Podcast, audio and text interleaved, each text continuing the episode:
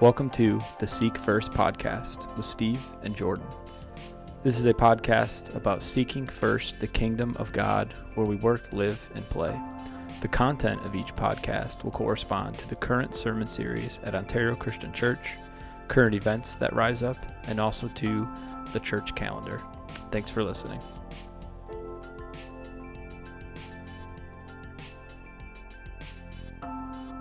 Hey, welcome back to episode 15. We're grateful that you guys joined us for the second part of the parable of the prodigal son.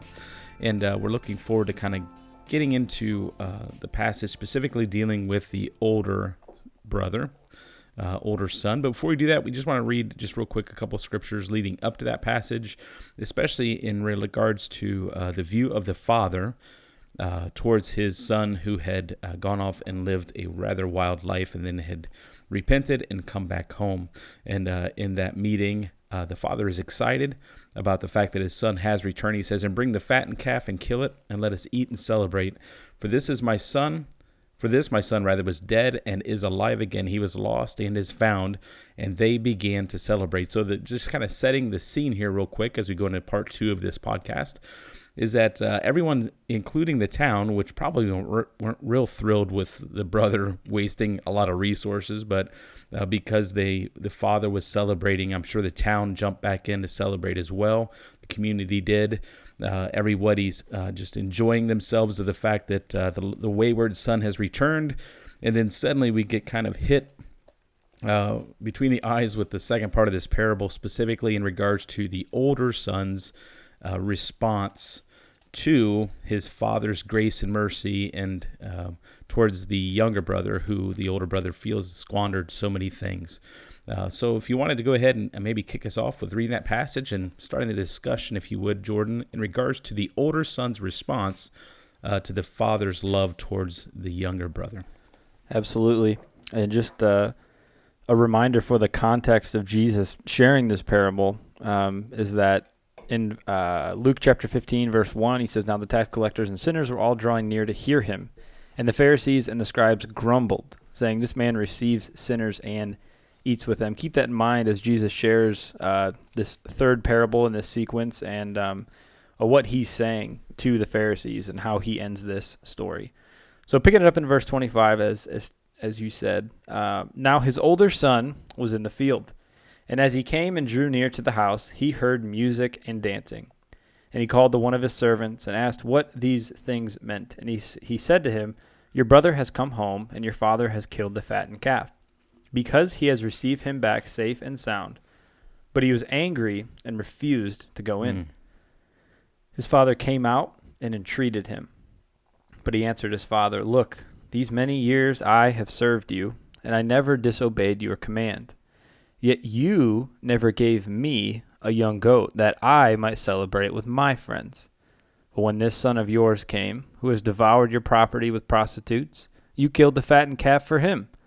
And he said to him, 'Son, you are always with me, and all that is mine is yours. It was fitting to celebrate and be glad, for this your brother was dead and is alive. He was lost and is found.'"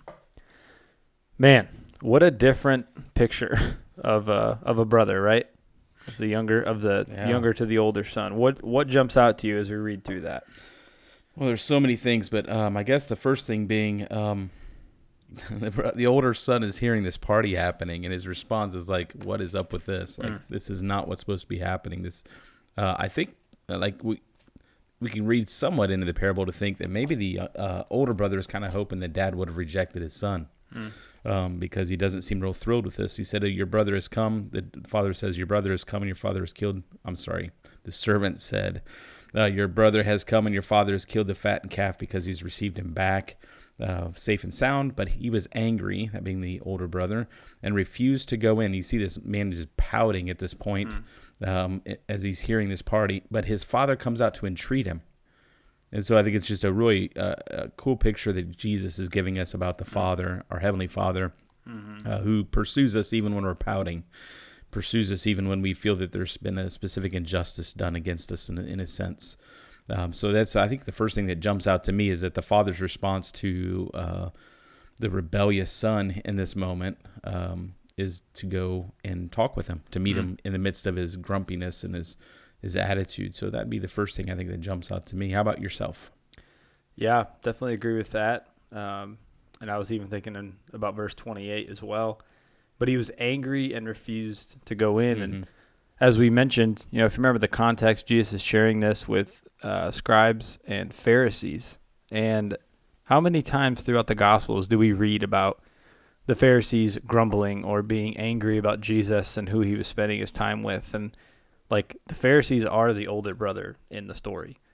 And just he was angry and refused to go in. Like that's a summary statement of a lot of the Pharisees' actions throughout the Gospels. Like they were angry and they refused to go in, or they were angry at Jesus and they refused to celebrate this thing he was doing or that thing he was doing.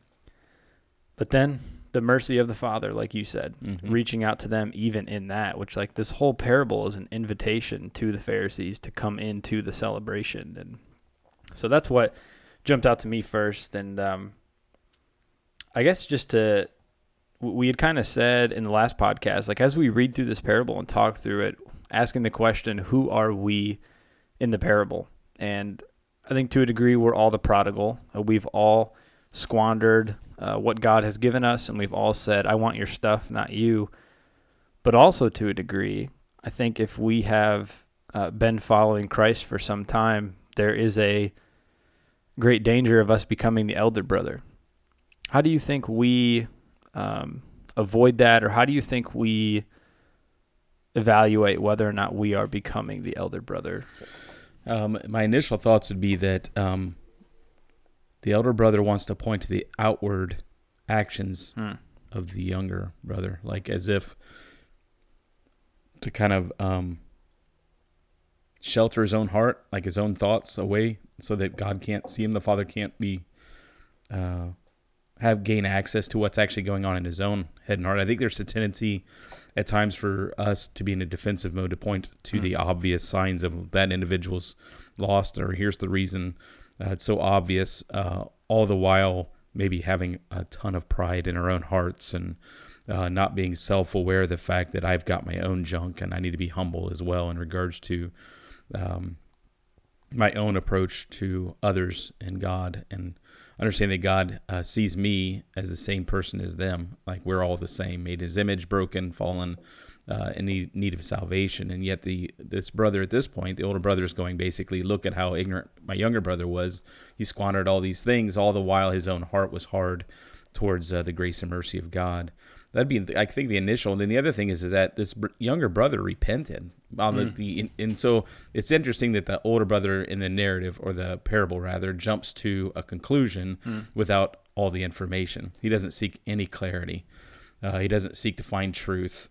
He doesn't try to find out, at least in the parable, right? It's just a parable, but he doesn't ask, you know, did the brother come home humble? Like, is it different now? He didn't ask these questions in the parable, so there's a lot of assumptions. Just being aware of our tendency to make a lot of assumptions, and I think that we need to gain clarity would be one thing that I guess jumps out to me. How about yourself?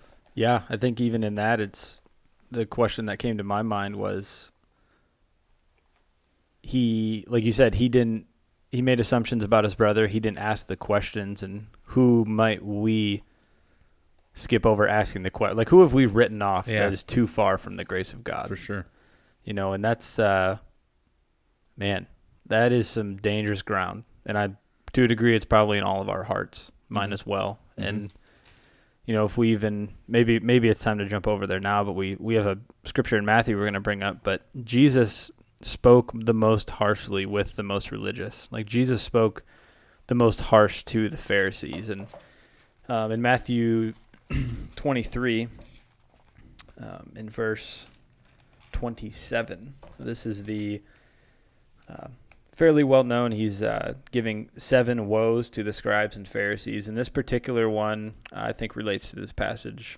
He says, "Woe to you, scribes and Pharisees, hypocrites! For you are like whitewashed tombs, which outwardly appear beautiful, but within are full of dead people's bones and all uncleanness.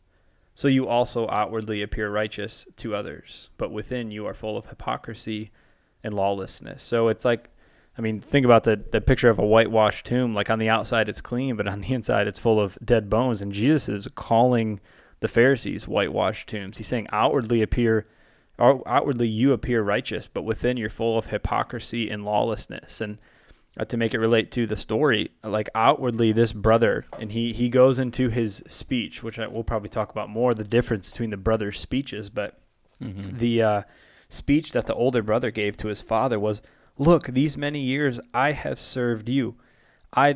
Think about all the personal pronouns he uses. These many years I have served you, and I never disobeyed your command. Yet you never gave me a young goat that I might celebrate with my friends. But when this son of yours, like, he doesn't even say my brother. He just says your son, who has devoured your property with prostitutes. You killed the fattened calf for him. And it's all about, you've never done this for me. And so outwardly he appears righteous. Outwardly he appears like he's done all these things for his father, which to a degree he has. But inwardly, if it was true and righteousness from God, it would be looking at his brother and celebrating and rejoicing. Like, he has come home. He has repented. We've waited for this day. He would share in his father's heart. And I want to share a quote from Tim Keller in his book, The Prodigal God, which, if this parable piques your interest at all and you'd like to learn more about it further than this podcast, I think this is a great book. I just recommend it to you. He says, "The heart of the two brothers were the same. Both sons resented their father's authority and sought ways of getting out from under it. They each wanted to get into a position in which they could tell the father what to do. Each one, in other words, rebelled. But one did so by being very bad, and the other by being extremely good." I mean, that line, they both rebelled, but one did so by being very bad, and the other by being extremely good. And that just sticks out to me so much and is helpful, because, like, they're both rebelling, but it just looks different. And in the same way, if we're not careful, we might become like this too. If we're not careful, we could become like the older brother and have these tendencies and not ask the questions about people repenting, or maybe we have written off people who we think are too far from the grace of God. And that is, in a form, rebellion as well. So any thoughts you have on that? Well, speaking of, you brought up the personal pronouns usage. I mean, the younger son, ironically, his usage is, "I'm no longer worthy to be called your son." Mm. That's how he says, "I have sinned against heaven and before you. I will arise and go to my father, and I will say to him." So, like, he uses these, his personal pronouns are the opposite of the older brother, right? It's like, I'm broken. Mm-hmm. I need to be forgiven. I need to seek forgiveness. And so it was humility in that moment that occurred with the younger brother. And then, like, as you pointed out with the older brother, his was the opposite. It was the defensive mechanisms of, "Look what I have done." And so it's a deflection, like, and so he's definitely at play with pride being the weapon of choice for himself in that moment versus humility. And so, yeah, definitely that jumps out, the two different approaches. The irony is that even if the older brother had these initial thoughts, if he'd done the same thing, which we're going to point out in a little bit, is, like, this is left open-ended, right? But if he had the same insights as the younger brother, I'm in need of forgiveness as well, you know, then we'd see his own narrative come full circle in this as well. That's my thoughts on that specific section of that. Anything else? Yeah, I think just you know, illustrating Jesus talking to the Pharisees there. He's very harsh with them, the whitewashed tombs. And I mean, this is a correlation again. The elder brother is a picture of the Pharisees, you know, grumbling about Jesus eating with sinners and celebrating with them. But still, and as you pointed out, I think it's good to point it out after we talk about the harshness with which Jesus rebukes the Pharisees, is the father in this parable is going out to entreat the son. Mm-hmm. Like, for the father to even leave a party would have been kind of shameful. You know, he's the host, he's the owner of this property and this land and where they're having this party. And for him to leave the party is a big deal, but he loves this son so much. And in the same way, he ran to his other son when his other son was coming back home in the midst of his sin, he runs to this son, even though this son doesn't realize he needs to repent. And so Jesus is always pursuing sinners. God is always pursuing sinners. And even in this, the father is pursuing the elder son who has rebelled by being extremely good and being a whitewashed tomb. So any more thoughts you have on that, just the father pursuing this son as well, coming out to entreat him, saying, "Son, you're always with me. All that is mine is yours. It was fitting to celebrate and be glad." Any thoughts on that? The last part is a given, I think, for me. I'm looking forward to getting to this part, to be honest with you. You're always with me, and all that is mine is yours is a phrase that he uses, like you mentioned, and just as a reminder to the older brother that, like, I am the prize, like my presence is the prize, like you and I being together is the prize, right? That's the goal, that's the win, and that's why we're celebrating, is because now the other brother is with me as well, and so just presence is really important. And that he's reminding the older brother that his presence is really important. So you've got me, and then what's the bonus is you've also got everything that's mine. It's yours as well. And so why are you wanting all this stuff for yourself when it's right in front of you? And so I think it blinds us to the presence of the Lord, of what he's given us, like pride, and also always looking at other people thinking they didn't deserve that. Why do they get what I don't? It's a bad place to be. We miss what's right in front of us. We can't be fully present when we're always looking at the felt injustices that are going on around us, and so we miss out on exactly what it is that God is saying. I'm here with you. I'm present. I'm for you, and all that I have is yours. And so come with me, instead of trying to be so selfish with it. So I guess that jumps out to me. Son, you're always with me, and all that is mine is yours. It was fitting to celebrate and be glad, for this your brother was dead and is alive. He was lost and is now found. And just so the reality that we are all back together again. And that's what Jesus is trying to emphasize. Like you said, his invitation to the Pharisees is, I want you here too. Like, humble yourself and be around the rest of us, and these sinners. You're no better than. So let's all be one entity together through Christ, through God in this scenario. And I got a really weird word picture in my head. It's Steveism. Yeah, it's just kind of odd. I mean, the whitewashed tomb thing, I'm like, well, that is, we don't use that term very often, but I was thinking like a rusty car that's been bondoed and then sold like as better condition than it is, and the reality is that if you know anything about like a bondoed car, it looks really good, but the integrity is not there. And then they're maybe lying about it or whatnot. So it looks flashy, but it's not what they say it is. And so there may be something going on underneath all that with rust and whatnot. So that's kind of like the mental picture I got. Like, whitewashed tomb is awesome. Obviously, Jesus used it for that era, but thinking of the word picture and then how we try to hide what's actually going on. And you and I had a long discussion yesterday about authenticity, and I appreciated the pushback and challenge on those things. And that's what Jesus is after here in this parable as well, is for the older brother to be authentic with where his own heart and mind is, and kind of opening up that door to give him opportunity. Like, do you see this? Like, here I am.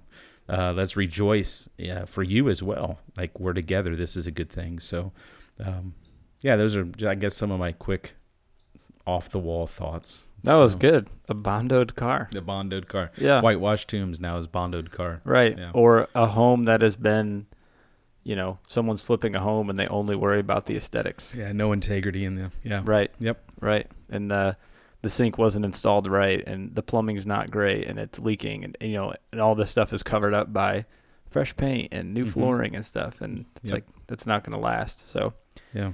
Yeah, definitely. Don't live that way. Let's not live that way. Let's not live that. Do the hard work. That's right. Yeah. Let's not put the cart before the horse. Yeah, that's good. Yep. I think kind of probably as we close here, the invitation again to the Pharisees is to come in.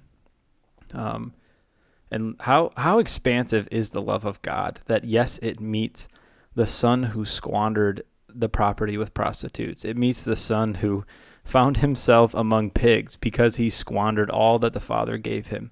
And the love of God runs to him. Remember, we talked about the kazaza and how the father beat his son to the entrance before they would have thrown and shattered the jar. Why couldn't I think of that word? That was interesting. Anyways, the Father runs, and the love of God, how expansive is it that it runs to save the prodigal son, the one who spent it all, but it also reaches out to the one who thinks that they are clean, but they are not. And it says, come in. You're not clean, but that's okay. Come in. I love you. And so, and that's how the parable ends. It ends with the Father's invitation. It ends with the Father saying, as you already read, Son, you are always with me, and all that is mine is yours. It was fitting to celebrate and be glad. For this your brother was dead and is alive. He was lost and is found.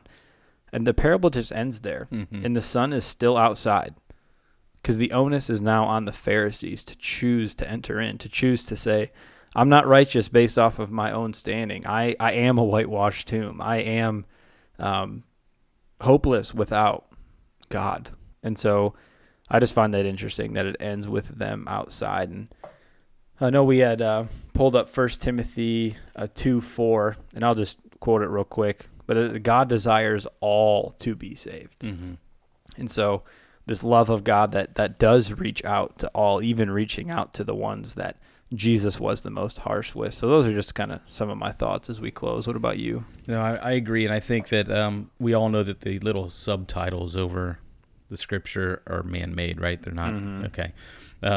Just to put that out there, because I would suggest maybe it's not just the parable of the prodigal son, but there should probably be a plurality there. Mm. They were both prodigal. They were both lost. Yeah. One found a way, and like you said, the other one's just left open. What are you going to do with it? Mm-hmm. And then asking the opening question we did both times, and I appreciate you repeating that this time as well, but who are you in the narrative? You know, who do you see yourself as? And then what is your response to the Father in your own life experience at this point? Mm-hmm. Where do you find yourself? And I'd say culturally, it's probably always been this way, but it just feels heightened as far as the division. And obviously it was present when Jesus was around. We see that broad daylight right here. Right. But then the desire to compartmentalize everybody out into different areas. Oh, you're like this, or you're that, or, you know, God can't love you because of this. And we have a tendency to forget that God is seeking, like his desires for all to come, right? Mm. And so being mindful that we're all sinners, and that who are we in this narrative, and what are we going to do with it? Like, are we going to come to the Father? Are we going to be repentant? Are we going to seek out those who are lost? Are we going to, you know, how are we going to respond to this? So I just kind of open-ended question, just like Jesus left it. What do we do with it? What are you going to do with it this week? Depending on who you see yourself as. If you're the wayward child, will you come home? Mm. If you're the rebellious, prideful child, will you humble yourself and come home, you know, and be present, because you're not present even at that state. You're somewhere else wishing you would have had something you didn't. So both are lost. The question is, will you come? Like, will you come to the Father? So those are kind of my, I guess, kind of closing invitation that I would have. Absolutely. Thoughts? Yeah, I think the beauty, my closing thought is, the beauty is that the invitation is the same for both. Like you said, come home and come into the Father's love. Come and respond to his great welcome of us as we are, and to love us and kill the fattened calf and clothe us in his own clothes. You know, it's like wearing his righteousness and wearing his name. So yeah. And if you guys, we haven't done this in the past podcast, but if you don't know what to do, your next step, and you're struggling with your next step in this even, reach out to us, podcastseekfirst@gmail.com. Look us up, Ontario Christian Church. We would love to have a conversation with you about what it would mean to walk towards the Father and his grace and mercy and his desire to meet you where you're at. So just a clear invitation. We'd love to hear from you if you're struggling, and we'd like to walk with you. So thanks for listening this week, and we look forward to chatting with you in the next podcast. God bless. Thanks for listening to the Seek First podcast with Steve and Jordan. We hope you enjoyed the conversation today. If you have any comments, questions, or feedback, please feel free to reach out to us, as well as any topics you would like us to consider in the weeks to come. We encourage you to continue to seek first the kingdom of God where you work, live, and play. Blessings.